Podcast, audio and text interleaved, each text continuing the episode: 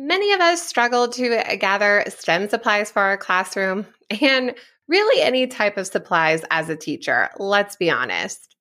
However, there are a variety of ways to gather materials creatively and for free. In this episode, I'll be sharing with you three ways to get free materials for your STEM projects. Welcome to the Elementary STEM Coach Podcast, a show that'll help you with lesson ideas, systems, and actionable tips to apply to your classroom. I am your host, Naomi Meredith, a former classroom teacher turned current STEM teacher and coach. With over a decade of experience teaching and a master's degree in STEM leadership, I am here to coach you throughout the year to help you gain back more time to create innovative experiences for your students. Grab your earbuds and let's get started. Before we jump in, I wanted to give a special shout out to my newest members in the STEM Teacher Bookshelf membership. Shout out to Audra R., Susan E., Lori D., Juliana S., Georgia L., Tracy Y., Janessa D., Amy R., Jackie B., Megan B., Candy S., Jackie M., Strasia A., Kelly H., Beth S., and Jacqueline F. I am so excited that you are all in this community with me and it is growing and I love adding your name to my little bookshelf image. This is a community where we talk about STEM professional books, STEM topics that are important to you, have that space to connect with one another, and a live monthly Zoom call, and of course, opportunities to win the next month's book. It's only nine bucks a month, and you can have your name read out loud as well and your name put on the bookshelf. You can join at naomimeredith.com slash STEM teacher bookshelf. And if you are part of the first 50 teachers in this membership, there are a few spots left, then I will send you a handwritten note in the mail along with a special exclusive STEM teacher bookshelf sticker. So I'd love to see you in there. Now, for this episode, when we are talking about free STEM supplies, they don't call me a Maxxinista for nothing. I am known for being someone to shop on a budget, and these are all strategies to get things for free, and some will actually have a cost to them, but I'm all about it. I graduated from both of my degrees, my undergrad and my graduate degree, 100% debt free. So I paid my way through college both times don't have never had any student debt. I'm all about saving money and finding good deals when it is possible, especially if they are good deals that are free. So let's jump into these three ways that are definitely actionable that you can start tomorrow. If you are unsure of what you should actually be collecting for your classroom, and you might not get it all in the first year, but what should you be looking for? I've created a free spreadsheet inventory, which is actually based off of my classroom. And you can grab that at naomimeredith.com slash classroom inventory list. Of course, it'll all be linked in the show notes. The first way that you can get free STEM supplies for your classroom is outside donations. Now, I have some creative ways for you to do this so it's not your typical ask and you shall receive, blah, blah, blah. Here are actually some creative ways I feel like the more creative you get when it comes to asking donations, people haven't heard about it before and they are probably more apt to tune in and donate rather than the typical giving tree and all that, which that's super cool too when you hang up something and people grab something as well. I talked about that actually in my back to school night episode, but here are some other creative ways to gather supplies. First, you could do a one grade level at a time asking if it's specific things that you are looking for for a project. I've explained this over the course of this podcast a lot, but my role teaching K through 5 STEM has been very unique. And there was a point where, with our budgeting, I was able to co teach with the classroom teachers in my building to help them implement STEM and innovation in their classrooms. I did a really cool project with first grade one year during the springtime, and we were talking about insects. So that was something that they were studying in their classrooms, and I wanted to help them in on this project. So we came up with them building their own insect and adding in all of the elements that they talked about that insects have. And we were going to do this by using makerspace supplies. Now, we know these consumable products can run out very quickly. And especially if you're creating an insect, you want some things that are pretty colorful. And there actually is a reason why they have all of these colors. So we reached out to the parents of just first grade with a very targeted list of things that would work really well for this project, such as pipe cleaners, tissue paper, toilet paper rolls, googly eyes, pom poms, and a lot of these things people had laying around in their homes. And what I took upon myself is that I actually organized all of the supplies. I love using those pop up fabric cubes. You can get the ones at IKEA that are really large or get the smaller ones. I have some green ones actually. I have a set of 24 that I use for all sorts of things. They were actually intended to be small green screens, but then I've still, when I'm done with that project, actually use them for other things. Anyway, I used those, organized all the materials, and then when I was co teaching with students, they would come into my space when it was their time, and then we would do the lesson together. Now, what was another great benefit of this is that all the extra supplies the classroom teachers didn't have room for. So they let me keep it and put it back into my makerspace, which was awesome and didn't cost anything. Another quick and easy way is to have a donation box in high traffic areas when it comes to families entering your building. You could post a letter of typical things that you wouldn't mind seeing all year, and parents can donate to this box. This has been highly successful, and I've gotten just the most random things in this box. I will collect all of it. Some of it I will recycle if it's too big. You know my feelings about projects that are too big, they take too long, too many materials. But anyway, I will collect these I- items, and it's just so helpful to get these things year round. I do have a donation letter template that is 100% editable besides the cute little pictures, but all the content is editable for you, which you can get linked in the show notes or also in my TPT shop. Back in episode 76, I talked to Jennifer Mahan and she gave some awesome tips when it came to grant writing. Now, when we were done recording, we were still talking off the air, and she actually had two tips that she said I was okay if I shared, and I said I would give her credit because these are really good of ways to get donations for your STEM classroom. The first one that she mentioned is posting any specific donations that you are needing on your school's social media pages, such as a Facebook page or Instagram.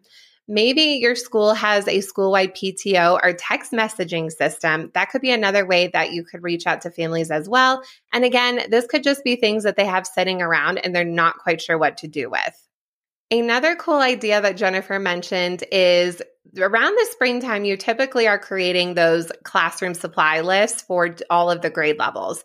So, if possible, try to see if you can add a couple items to each of the lists and have different ones per grade level. So, it could just be a small donation and it would just make a huge difference. So, maybe something like batteries, maybe rechargeable or not, if you have specific items that still use batteries, Play Doh, maybe magnets, kind of thinking about those things. They're a little bit pricey, but not too much of a cost. And even if they donated one or two, think about if every kid brought one in, that would make a huge difference in your space. So I thought those were some really creative and interesting ideas to get donations from outside sources and into your classroom. This one is kind of out of your control, but in a way, it kind of is in your control when it comes to donations. And it's all about creating partnerships with the parents. So, especially if you are a specials teacher, it is hard to connect with the parents and have them get to know you. So just try to get involved in different ways that you can. Hosting after school clubs is a great way to do this. But I randomly will get parent emails asking me if I would be interested in specific items that are not makerspace related. I've been donated snap circuits that somebody has grown out of, Duplo blocks, which are those larger Lego bricks that a family didn't want, colored dominoes, marbles, just really random stuff that I can definitely use which has been so amazing. So, again, a little bit out of your control, but those are like hidden gems. Those are awesome when that happens to you. Another way to gather free supplies for your classroom is have a donation box in your teacher's lounge and make this donation very specific. I'm doing a project with our art teacher. It's a collaborative art project where the students are going to build something in art and then when they come to me in STEM, we're going to do the electronic components. Now, this is a new lesson for me. I have never done this. That's all I'm really going to share because I don't know what is going to happen next. I actually have to learn the technology myself. But we need a lot of thin cardboard, like cereal box cardboard. And so we put a donation box in the teacher's lounge next to the microwave.